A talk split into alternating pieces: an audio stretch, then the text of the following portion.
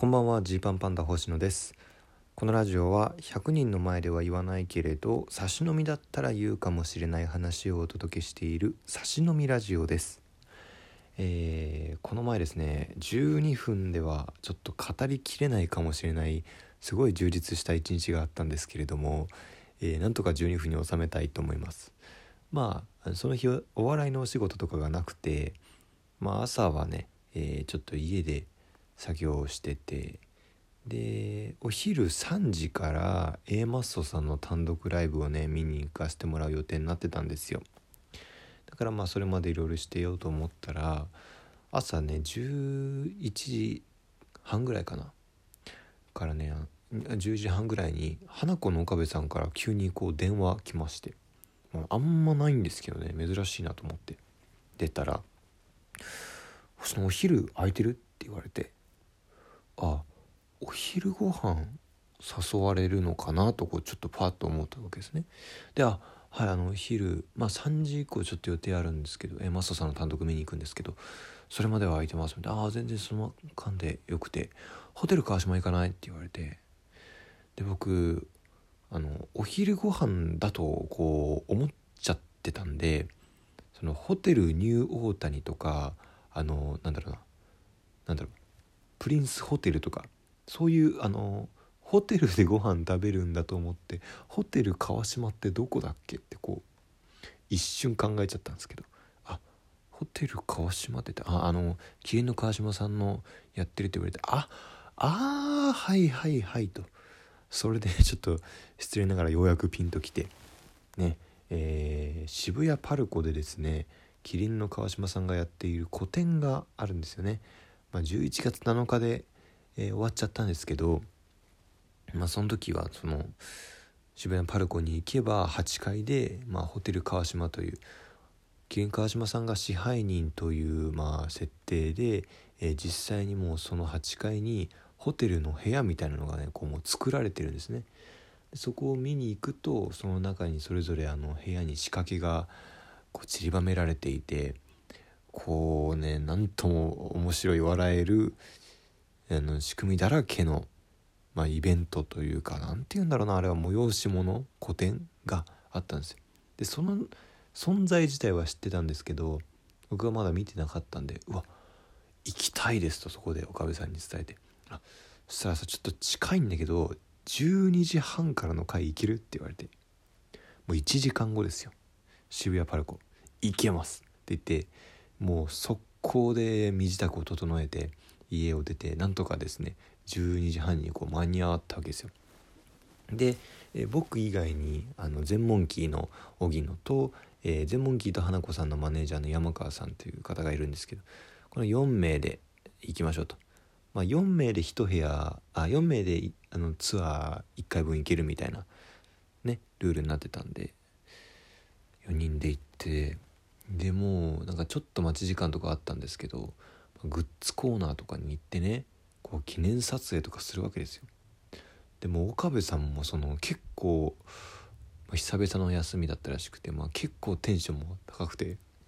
だからもう普通に岡部さんだってあの周りの人もバレバレの状態でこう写真を撮ることもねこう全然あの気にせずというか一緒に楽しんでて。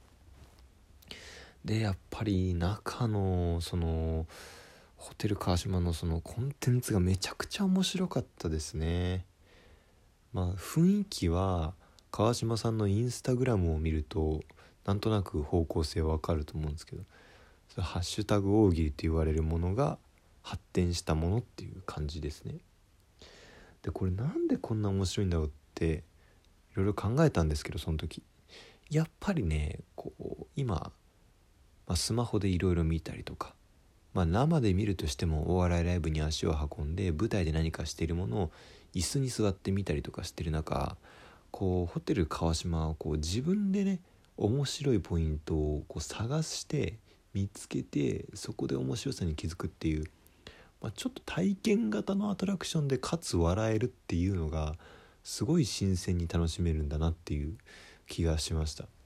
なんか僕ちっちゃい頃遊園地とか、まあ、こうあのアミューズメントパークとか大好きだったんですけどその好きのねこう根幹を探っていくとこう自分でいろいろえー、なんだろうなこうどんどんどんどん進んでいく感覚っていうのが好きなのかなっていうだそれがまたちょっとあの童心をくすぐられるような感覚も散りばめられた、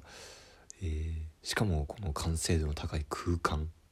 で楽しむっていうのがねいいなと思いましたね。やっぱコロナ禍でいろんな配信で、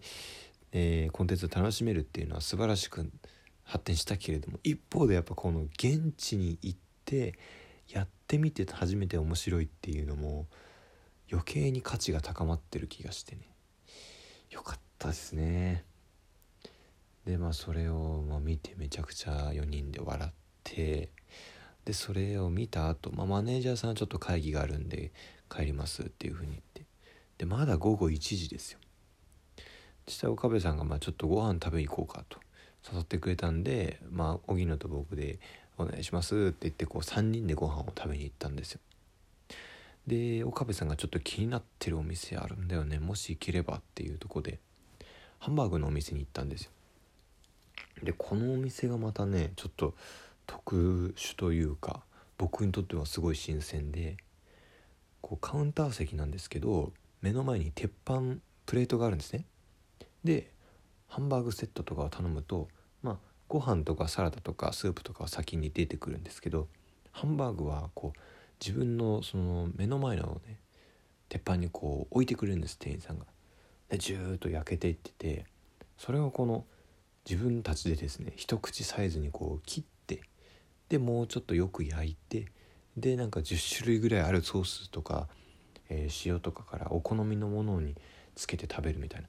これもちょっとそのバーベキュー感というか焼肉感というか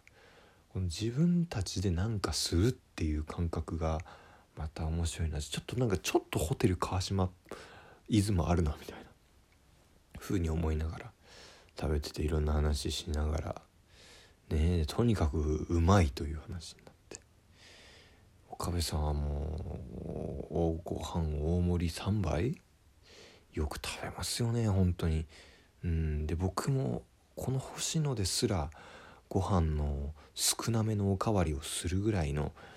うん満足度。美味しかったですねごちそうになって。でね全問キーの荻野がねその、まあ、普段からすごくいろんなものから感銘を受けるタイプなんですよ。人のね単独ライブとかを見ては素晴らしいなと。自分たちもこういう風になっていかなきゃいけないんだと思うとすごく刺激を受けましたとか。僕も昔なんかジーパンパンダさんのあのネタ見て本当に勉強になりましたとかそういろいろ言われる。まあいろんな人からいろんなものを吸収しようっていう姿勢だと思うんですけど。このハンバーグを食べた後にね荻野が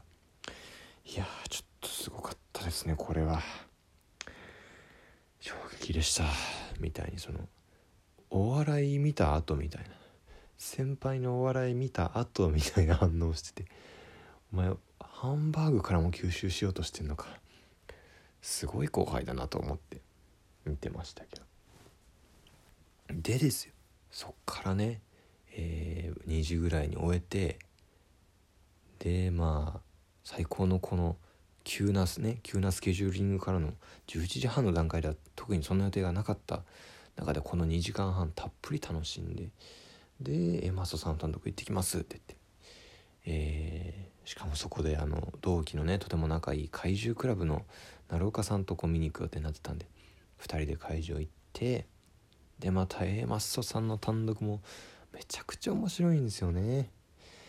でまあ今絶対お忙しいと思うんです。去年とか一昨年よりよりこの絶好調な状態にあってお仕事もいろいろあるから準備大変なんじゃないかなと思ってたんですけども恐れ入りましたと。本当にコンセプトタイトルからコンセプトから、えー、ネタ幕間も全部面白いえマソさんの単独らしいなと思ってこう見てて。えでエンディングトークもねえー、こうすごい楽しく見てて。でふとね、えー、昔渡辺リレーってあったよねって話になったんです。なんか A マスの村上さんがハッシュタグをつけてツイートしたことがないみたいな。こと話しててでまあよく考えたらあの渡辺リレーの時やったかもみたいな。そんな話になって。で狩野さんが「うわうわうわあったわ渡辺リレーあんなん最悪や」みたいな。ね渡辺の社員さんとかも見てる中めちゃめちゃ毒づいて。いやもうあんなでもうちも回ってきてさみたいな。ようそんな仲良くもない微妙な距離感のやつが送ってきて渡してきてもう最悪やみたいな言っててね。もうあんなにするからおもんなまあおもんなやなとか口ごもりながらいろいろ喋って。まあねまあそれ以来ほんまに疎遠になってんすけどみたいな、まあ、ちょっと話のオチとして喋って面白かったなと思って終演したんですけど。そのタイミングで鳴岡さんから星野さん回してましたねって言われて。回してましたね？ん？ってなって。あいやあの狩野さんに渡辺リレー回してたの星野さんじゃなかったでしたっけって言われて。あ？え？あそうあそうだ！みたいな僕そこで気づいて。確かに僕回したわ。なんか周りの渡辺の芸人さんが全然 A マッソさんにだけ回してないの僕変だなってなんか気持ち悪いなと思ってもう嫌だろうけど行ったれと思って狩野さんに回したわと。思ってそこで気づいてでエンディングの話そうするともう全然話変わってくるじゃないですか。ああ俺のこと言ってたみたいになって。でオチでなんか疎遠になってますわみたいに言われたけど。あれ今疎遠になってるの？っていう。ね確かに2019年に比べて2020年以降狩野さんとご飯行く回数減ってる。えマジ？これ？え？うんって。あの最高の一日の締めがねゾワゾワして終わったって。また後日近況報告あったらします。